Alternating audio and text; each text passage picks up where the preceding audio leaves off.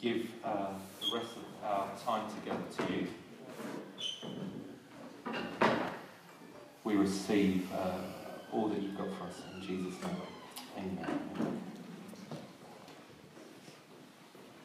I've been, uh, just before I come in the mornings, I've been practicing the talk uh, just down in Tooting Common, uh, in the woods and uh, by the pond. Uh, unfortunately, no, none of the swans or ducks received anything. They didn't come, come forward. I did have a dog, which I thought was Lassie. There was a dog that looked like Lassie. He came up towards me, or she came up towards me, and I thought, finally, someone's receiving the word. And um, it, it just, you know, the dog just jumped on me and um, trying to kind of lick me or something. So uh, I away. Um, we've been looking. We've been looking the last few weeks, last couple of weeks at um, this series on on Ephesians. On born. It's called Born Identity, and we're, we're discovering who we are in Christ through the through the book of Ephesians. Um, and so we, the first week we did one word. Last week we did a verse. Uh, this week we're going to do one more verse, and um, go from there. This could be quite a long series, accounts. Um, I think the words are going to come up on the screen, uh, and it's really, really quick. So the first two verses uh, in Ephesians are fantastic. They're jam-packed, full of life. And it says, Paul, an apostle of Christ Jesus by the will of God, to God's holy people in Ephesus, the faithful in Christ Jesus. Grace and peace to you from God our Father and the Lord Jesus Christ. Um, so we're just going to keep that up, up there. Today's talk I've, uh, I've imagined in, in two parts, if you like. Sometimes when we're studying scripture or working through uh, different verses, it's on this journey, uh, in this series, we're on this journey together. Sometimes it's like we're hacking through the jungle. Uh, each, each branch, each verse, we're, we're, we're going through, we're, we're looking at it, we're pushing through uh, the verses. Other times, it's like we're sprinting through great chunks of the Bible. Other times, like today, uh, I'm going to attempt to do two things. Uh, it's, it's almost like we're taking a helicopter view of our journey together, looking at the big picture, taking the a wide view, taking a bigger picture. And as I, as I was thinking about this morning, I, I don't know if you've seen those uh, stunt shows where the guy's on the heli- at, at, on top of the helicopter, he's standing on the bar and he's looking down and he's looking at the X. Uh, it's like the inflatable X. He hasn't got a parachute, but he's sort of measuring up and he jumps into that. This morning's going to be a bit like that. Uh, we're going to start in the helicopter and judging by what's ahead, I'm that guy about to dive into, I'm going to dive bomb into that X. I don't know whether we've got a parachute or not, but uh, we'll see, we'll see. Um, so as we go through uh, Ephesians, these words were coming from Paul. They were written by Paul. And they come from the depths of his heart. But they're coming under the influence of the Holy Spirit. The scriptures are God breathed and therefore, the scriptures have this creative power within them power to give us life.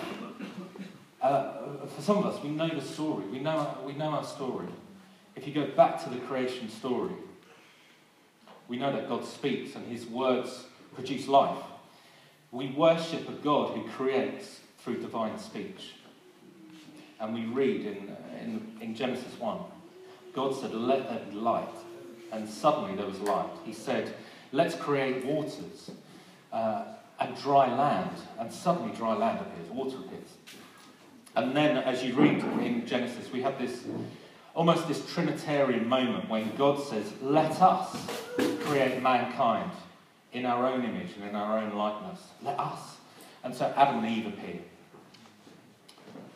When God speaks, he acts. And when he acts, life appears, it emerges.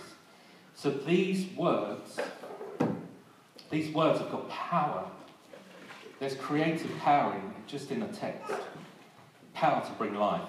So as we digest the scriptures, as we read them, as we pray them, as we study them, as we Uh, the Bible talks about meditating on it, as we memorize them, as we sing them. We've sung some scriptures today in, in our worship. Uh, I've been hearing stories about people texting one another. Oh, I had this verse. I was just thinking about you. This is, this is a verse for you. I, I just want to encourage you with this verse. Uh, and as our community, as we immerse ourselves in it, I want to say this. As we immerse ourselves in the scriptures, life is inevitable. Because when God speaks, life happens. Life happens when we hear the Word of God, and as we read them and engage with them, we feel its impact on our lives. Fruit is inevitable as you, as you read this. Here's the nub though if you're willing to di- digest it. Um, so, so, the first thing, as we engage with the scriptures, it's got power, creative power to bring life. Secondly, we're just incredibly privileged to have, uh, to have these words. Second, so we, we're historically privileged and we're globally privileged to have, have the scriptures here. Historically, it's only been the last 500, 600 years or so that we've had this text readily available for us uh, before, the, this, before the arrival of the printing press. People were desperate to access the Bible. They would travel long distances just to get hold of it and read it and digest the words. First century, second century, right through to the 12th, 13th century, none of this was available. Uh, they're so easily available to us, aren't they? Uh, I've got three apps on my phone uh, with Bibles and study. I've got, I don't know how many Bibles I've got at my house. I don't know how many Bibles you've got access to. So we're historically privileged, but also we're globally privileged. Right now, in different parts of the world, there are people whose life are going to be literally taken from them because they have this. Because they've got this in their position, they're under certain regimes uh, where you cannot have a Bible, you'll be, at any time, if any evidence is found on you, you'll be a dead man or woman. Literally. Literally, straight away. I heard a story uh, of a church in one, uh, uh, one particular part of, the country, uh, part of the world where this was the case. They would be killed on the spot if anyone had a Bible. Uh, and so this group of Christians got, got given one New Testament between them.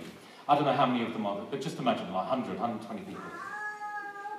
Uh, and so between them, the, the, the, community, what they did is they ripped a page out of every page out of the Bible and then gave that page to every member. And what every person did is they went home and they memorized those two pages, front and back. They immersed themselves, it brought life to them. And then they came back the next week and they swapped pages. What, part of scripture are we going to get this week? They literally swapped pages. And it's not like today where we would take we would take a piece of paper, we would fold it up, put it in our back pocket. This was sacred, this was special.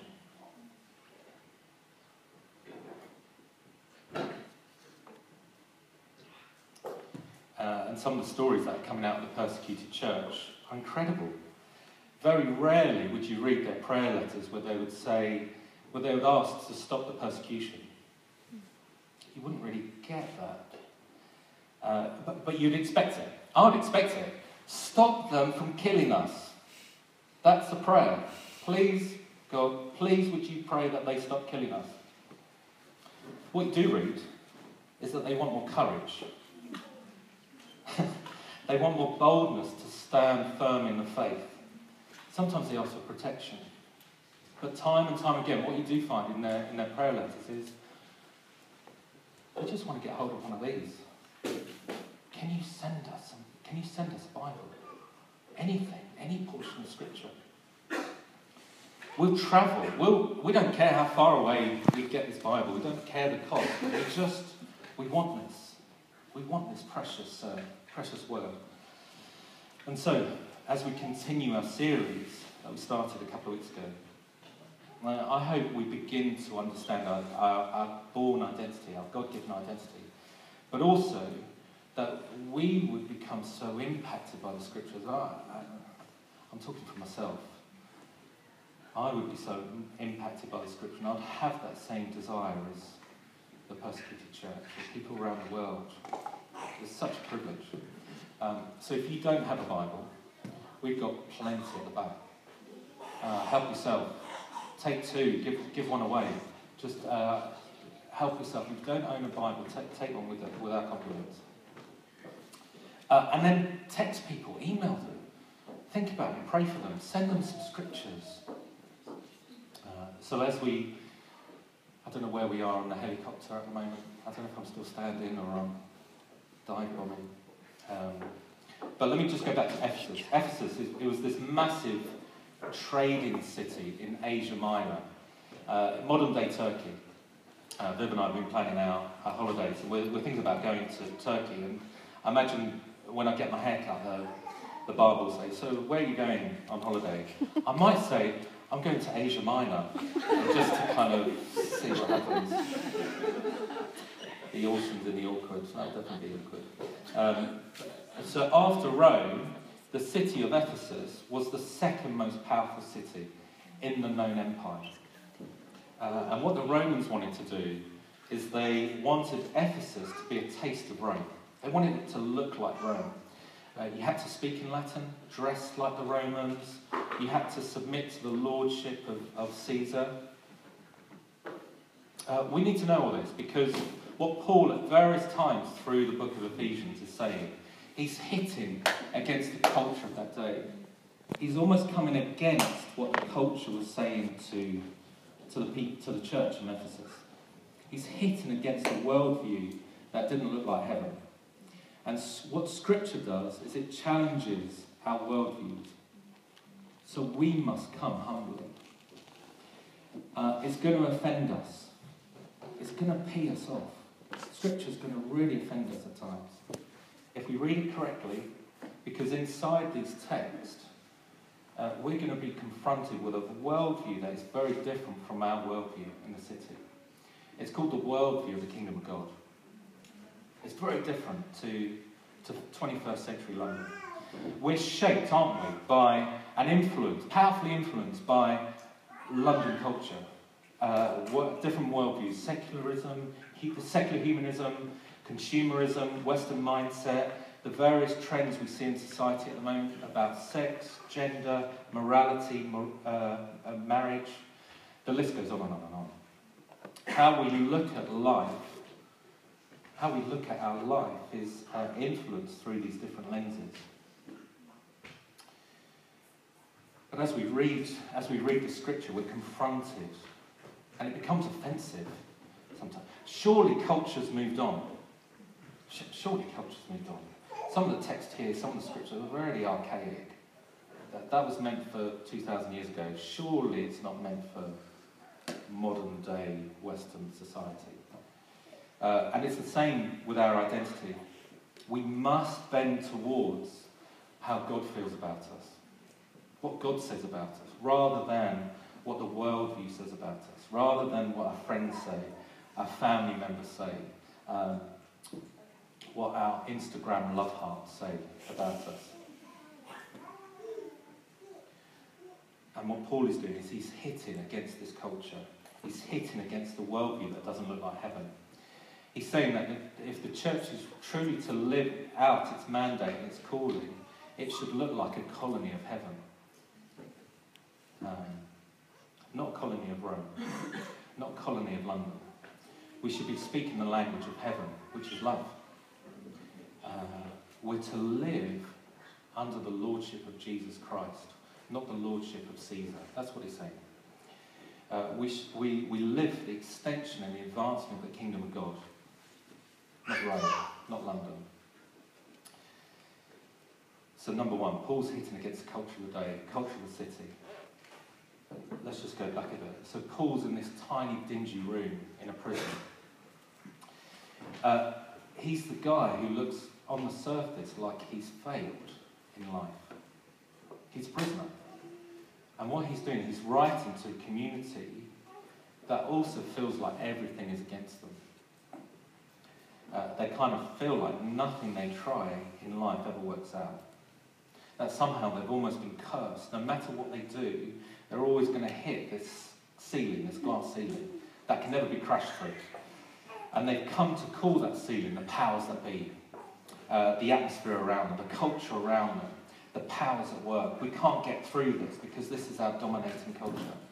And Paul is teaching them how to live in Christ and how living in Christ begins to transform that view. And what he does here is he opens up this scripture with this fresh release of grace and peace. And he proclaims in these opening lines a message that hits against the culture that they faced. Um, it hits against their identity of, of what they feel, what they think of themselves. And he says this to them Grace and peace uh, to you. Turn to your neighbour. We're going to go all Anglican now. Turn to your neighbour and, uh, and say grace and peace to you. Grace and peace. In Anglican churches all across the country, grace and peace. They'll say, they'll say to one another, May the grace of the Lord Jesus Christ, the love of God, the fellowship of the Holy Spirit be with us all evermore. Amen. Amen. Grace, to sum up grace, it simply means God's unmerited favour. And we sing songs, Amazing Grace, how sweet the sound that saved a wretch like me. That's what Paul does in proclaiming grace and peace. He's not saying that you don't have any. Say, he's not saying you don't have any grace, don't have any peace. He's saying there's some more. There's a whole lot more. We need great grace, don't we? We need great peace. Just think about your own life. Where do you need grace at the moment?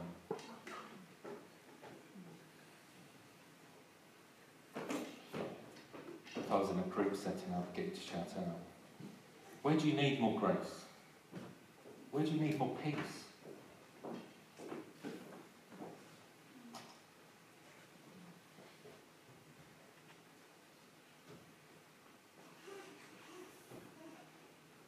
Uh, let me just say this about what grace is. It's not about getting us through a crisis. Uh, but grace is about letting God introduce us to the fullness of the future He has for us. Grace isn't just about overcoming your past, it's about entering into your destiny, securing your destiny. Uh, before the love of God came crashing into my life, I was probably as far away from God as you can imagine. I had no relationship with God growing up. Uh, my life, my life was literally about making enough money as I could to feed my drug habit. I remember walking, I was walking through the woods today, I was thinking about this. I remember walking through the woods when I was about 15, 16, after I'd been arrested again. Uh, and I began to cry out to God. I said, My life's an utter mess. Um, my trajectory looks like this. And I didn't really think about God. I hadn't had I didn't have this framework of Jesus. I thought he was some mythical person, fairy tale stories. I remember there's some stuff about fishes and loaves and him walking on the water. Didn't really know about the cross. I thought it was just what people wore around their necks. But over as I began to say, God, help me, I need you to change my life. Um, I began going to this youth group, began going to church and hearing about this man Jesus, who could forgive me, hearing about the grace that he could give me, I could start again. My past didn't need to equal my future. And I remember the day when I made the decision to follow Jesus. It was in Sutton assembly rooms, listening to a heartbeat concert, which none of you could do. Um, it's a great story. I, I mean, it's a great story. But if, if that's where my story ended, that would be a tragedy. If suddenly I started following Jesus and then, poof, I was up in heaven, what a tragedy. Grace isn't just about getting you a good story. It will be belittling to what grace can do in our lives, what salvation can do in our lives. Grace uh, is about bringing you alive into the future that God has for you and me. Grace justifies us before a holy God. Grace provides us access to God to communicate, fellowship with Him. Grace, what it does is it wins us new relationships and intimacy with Him. Uh, grace helps us in every need. Grace preserves us, comforts us, encourages us, strengthens us. Paul, by writing grace and peace to you, what he's saying is, I want you, I want you, the church, to have all that is possible, all that you can have, all that's predestined for you. From the moment you said, I want to be born again, not to get you to be born again. What Paul's saying is, I want you to experience the invasion of heaven, the very invasion of God's good future for you. That's what he's saying. Uh, so the rest of the time, I want us to think about how we're marked by grace and peace. God longs to multiply grace and peace into your life. So number one, we're no longer prisoners of the past. We're st- or we're stuck in our present or confused about our future. Uh, number two, um, I don't have time this morning to unpack peace, but it's this shalom. It's this shalom, like uh, it's, the, it's the Hebrew word shalom for peace. Um, it's the thing that our inner beings, if we're honest, longs for. All of us, we long for peace in our inner being. Uh, peace is simply nothing broken, nothing missing. If, if Paul just said grace, which is so powerful, so dynamic in our lives, that would be fine. If he just said peace in our lives, the shalom, the rest, uh, the rest in God, that would be fine. But what, do, what, what Paul does is he brings grace and peace together. Nothing broken, nothing missing. But then he adds something else.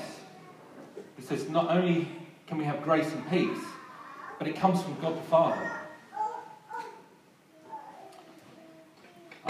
Hope you can see why we're having to take our time, because I can imagine Paul sitting in his, uh, sitting writing on his desk or on the floor. And I, I, imagine him with a smile on his face. He's got this twinkle in his eye as he, as he pummels his readers with truth. As a left hook takes some grace. There's a punch, takes some peace. And do you know where it comes from? It comes from the Father. You see, from Paul's background, knowing God the Father was, hang on, that's, that's not true. Paul was steeped in Old Testament tradition. Uh, knowing the God of hellfire and brimstone, knowing the God of judgment, knowing the God who's to be feared. then, as, he's, as Paul is uh, in God's presence with Jesus, knowing how truly he's forgiven, he's experiencing this grace and this peace that he's never known before.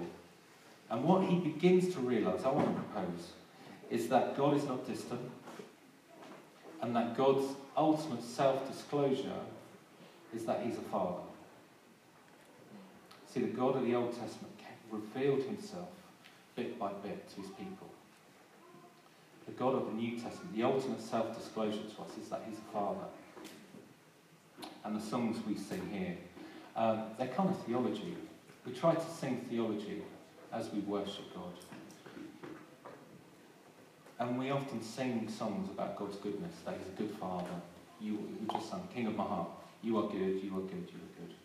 Do you know He is a good Father? He's pleased with you. He's happy to see you. And He favours you and your life.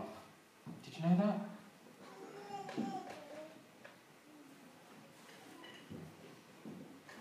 His, uh, I just want to say this His delight is in you. One of the things that religion tells us, uh, and Paul experienced this as a religious man, one of the things that religion does is it hides the face of the Father. It challenges this notion of goodness. Is God really good? Is he really a good father? That's what religion does. When Father God picks you up, he says, You're really treasured. You're my treasure. And here Paul realizes, and I realize that I've got a Father. I've got a Father in heaven. And Paul, he proclaims to the church in Ephesus, grace and peace to you from the Father. And God today is celebrating you. Did you know that? He's actually celebrating you. He's not tolerating you, he's celebrating you. Uh, my hunch is that God's deepest joy and deep, what makes God happy is is seeing you enjoying your life in Christ. Uh, in other words, God's happy when you're happy in Christ. When you begin to discover who you are and who God really is, that makes you happy and makes God happy. Uh, and this is a dream. When you begin to know that God is your Father and that the number one wish over your life is uh, that He has is that would you know that you're deeply treasured?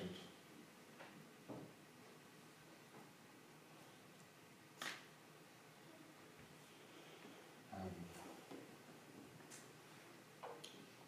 Paul's hitting against our worldview, and we're hitting against some of our worldview about God being a good father. When you get hold of actually God delights in you, God is for you, He wants the best for you. Do you know He's working out a good plan for you? He wants the best for you. He's not trying to trip you up. He's not like as you're walking down, He's going to stick His foot out. He's not like that. Some of us have got a view about us of God. Instead of Him being a good Father, He's mostly mad, bad, or sad. Uh, and the way some of us, some of our theology, some of our teaching has been that the way God looks at us is through the lens of Jesus. So God's this mad, bad, and sad man in heaven. But Jesus has made it so that when God looks at us through the lens of Jesus, he's kind of placated. So if you imagine you're here and I, I you know, I'm here, I'm God, and I'm I'm in a bad mood. I'm grumpy. Who are these people? And there's this cardboard cutout Jesus. Oh, that's so much better. That's so much better. I can see these people because Jesus is there.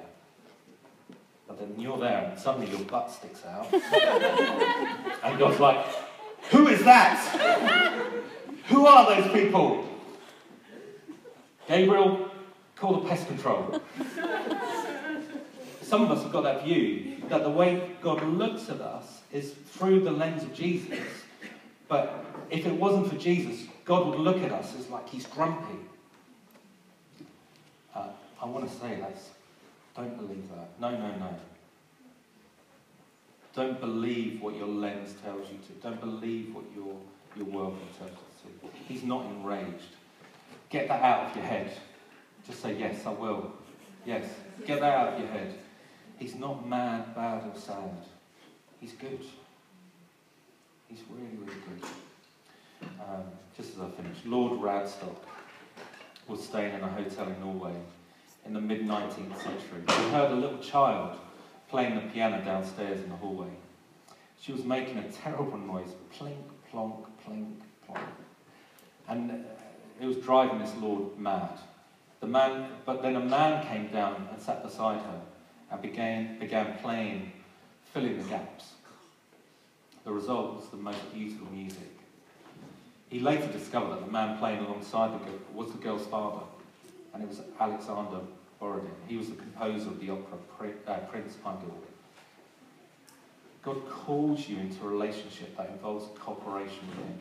You may feel your life is plink, plonk, plink, your life is not, not much.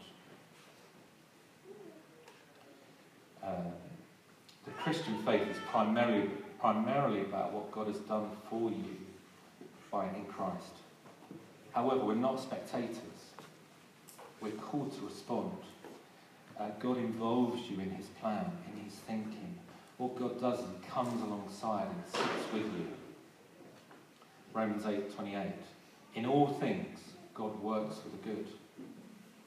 And he takes our plink, plonk, plink. It's technical, technical language there for you musicians. And he makes something beautiful out of it. You may think that God is finished with you. He's not. He's a creator God and he speaks life into you uh, to, to make you good and beautiful. Why we stand?